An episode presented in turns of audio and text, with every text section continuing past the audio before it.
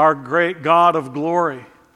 We come hungering, we come thirsting, that we might meet with you, the living God. Speak to us through your word. And as we gather around your table, remind us of your all sufficient grace, your righteous love, the work of our Redeemer. In Christ Jesus' name we pray. Amen.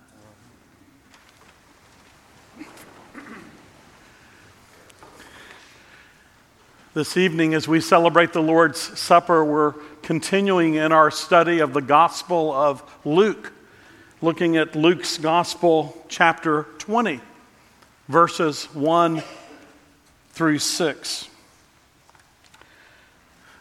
Now, the feast of the unleavened bread drew near, which is called the Passover, and the chief priests and the scribes were seeking how to put him to death, for they feared the people. Then Satan entered into Judas, called Iscariot, who was of the number of the twelve. He went away and conferred with the chief priests and officers how he might betray him to them. And they were glad and agreed to give him money. So he consented and sought an opportunity to betray him to them in the absence of the crowd.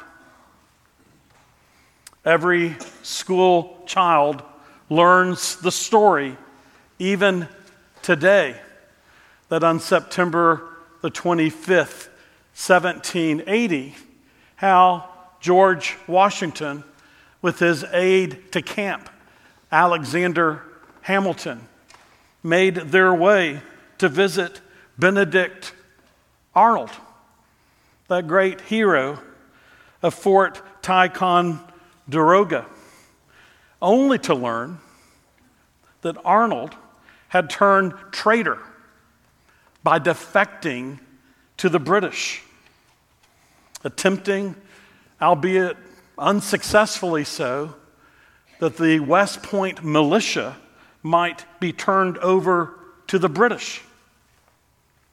Arnold has betrayed us, Washington cried. Whom can we trust now? And Hamilton called it a scene of the blackest treason. Hence, the name Benedict Arnold has stood for political disloyalty ever since. Have you been betrayed? Have you betrayed another? In our passage, we learn how the disciple named Judas, called Iscariot, is associated with betrayal.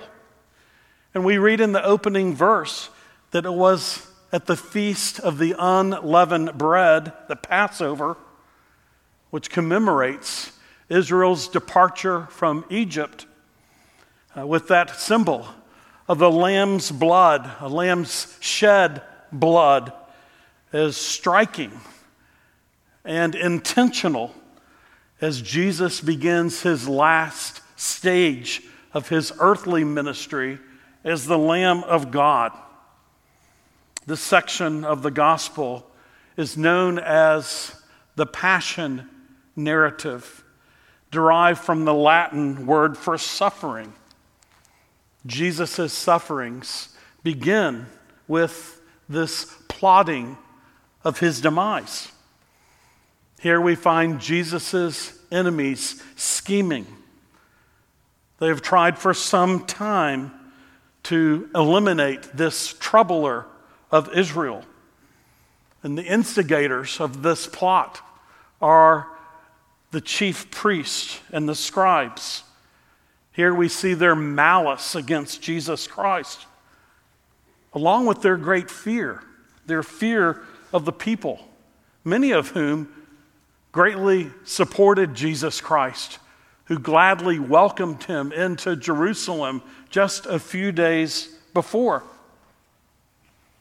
But central to their scheme is to secure someone to engineer the arrest, someone who is prepared, someone from the inner circle who would betray Jesus. And here we see the ungodly religious officials in, with great glee as they find one willing to join them in their plot, that great traitor in Judas, who would hand over Jesus when no crowd would be around to intimidate or to intervene. For these religious leaders knew how quickly a riot could ensue if they tried to arrest Jesus in public. Ralph Davis says, they may have considered it divine providence, but actually, it was all very grim. Religious leaders and Judas indeed make strange bedfellows, but they are united in the shameless act the conspiracy against our Savior Jesus Christ, the Son of God. But behind these conspirators looms an even more sinister power. Later in our chapter, we read where Jesus says, This is our hour and the power of darkness and the forces of darkness make their final move. When Jesus was tempted in the wilderness, we read that when he resisted, resisted temptation, that the devil left him, the devil skulked away until there was an opportune time. And as these religious leaders scheme, and as Judas gladly joins them in their conspiracy, it is the devil's opportune time. Since the beginning, the devil has been trying to thwart God's good purposes to bless his people. As Genesis 3, verse 15, lays out the conflict between the seed of the woman and the seed of the serpent that is played for us throughout the entirety of the rest of the scriptures. Now, this was Satan's big chance. If he would kill the one who is the promised deliverer, then God's people would remain under his control. We read that Satan entered into Judas. That Judas was possessed by the prince of evil, but he was possessed in such a way that Judas himself is still responsible for his actions and his treachery in this betrayal of the Savior from glory. Satan does not coerce Judas to perform this treacherous act. They were partners willing partners in this crime. Judas acquiesces willingly out of the darkness of his own heart. Many have tried to explain Jesus, Judas's reason and motivation. Was he disappointed that Jesus did not overthrow the Romans with military power? We certainly learn of his fondness for money.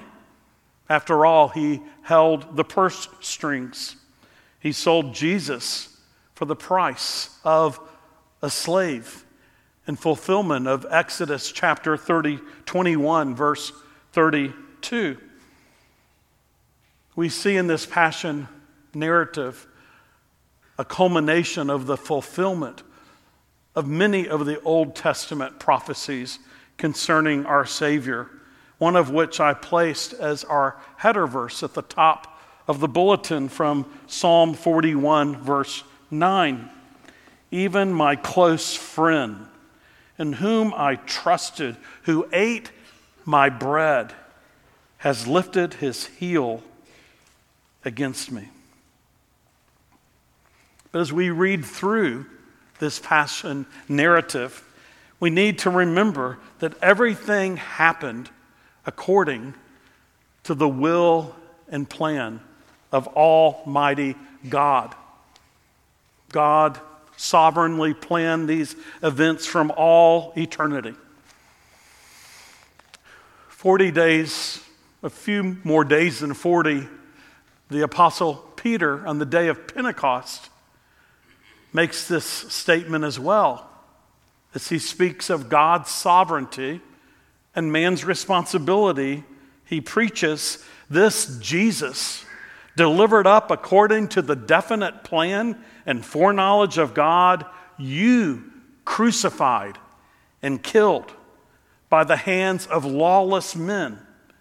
God raised him up, loosing the pains of death, because it was not possible for him to be held by it.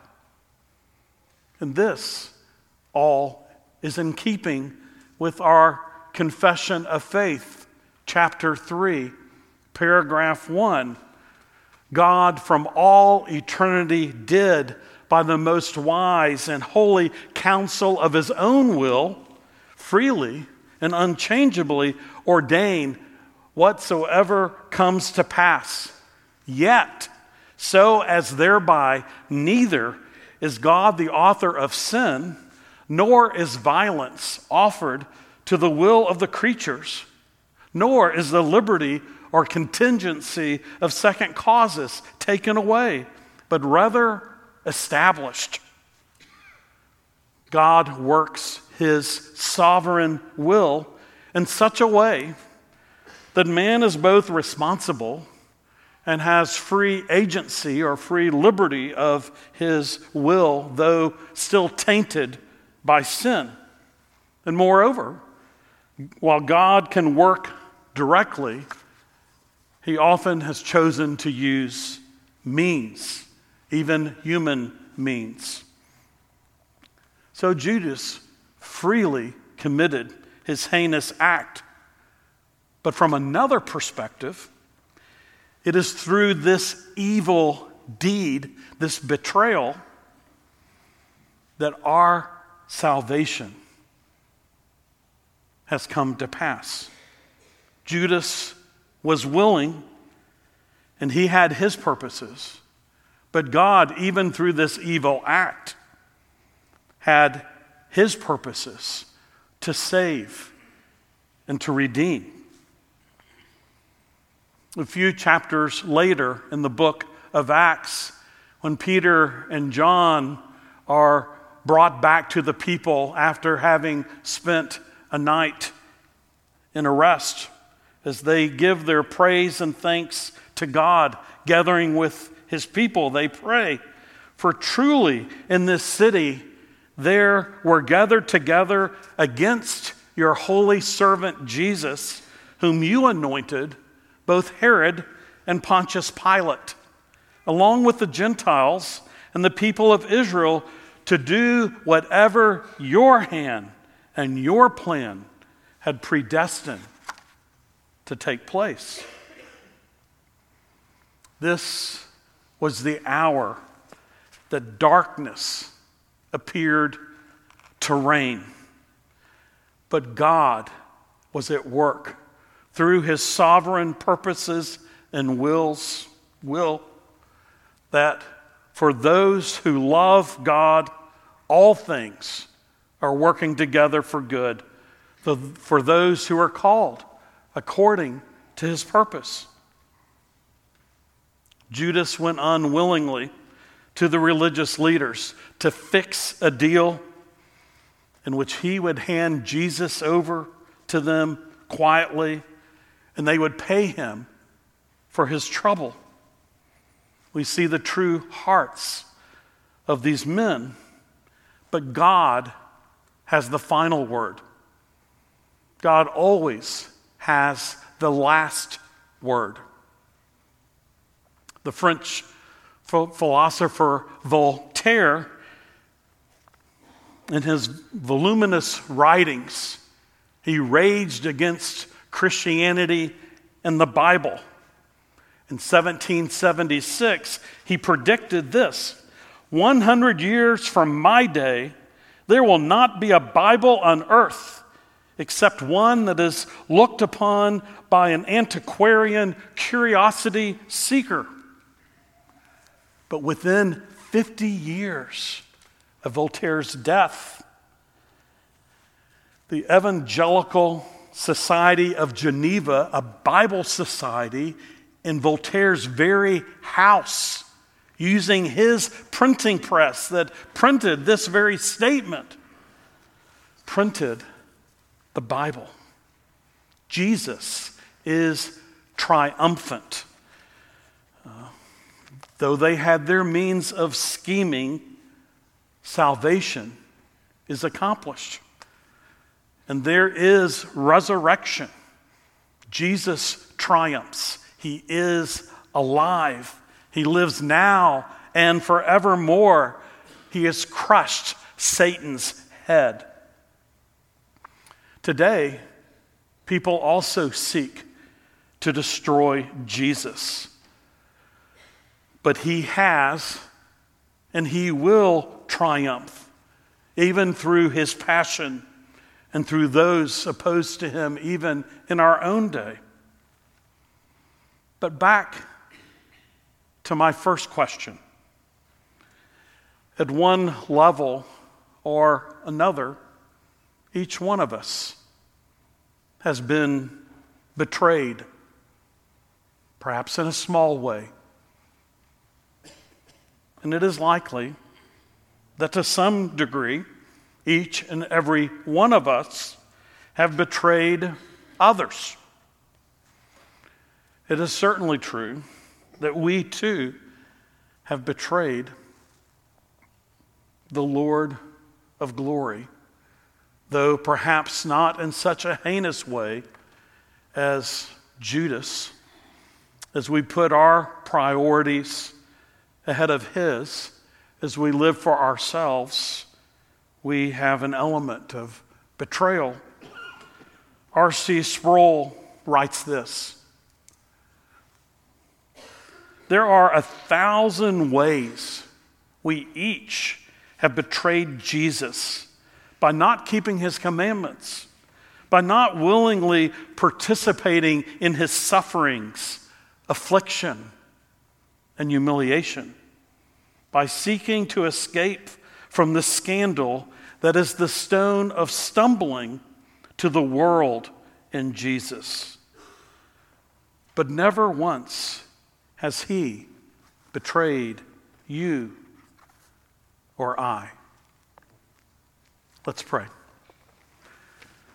Our great God of glory and of majestic grace, we acknowledge our need, our need of you, our need of your mercy, our need of your love, our need of, your, of this table that speaks of the forgiveness of all our sins, even through the betrayal and eventual perfect and righteous death of our Savior Jesus Christ.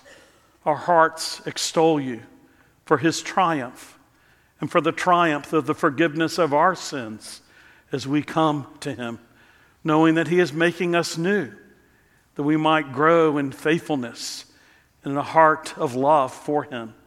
We give you our praise. We cry out to you for your help. In Jesus, our Savior's name, we pray. Amen.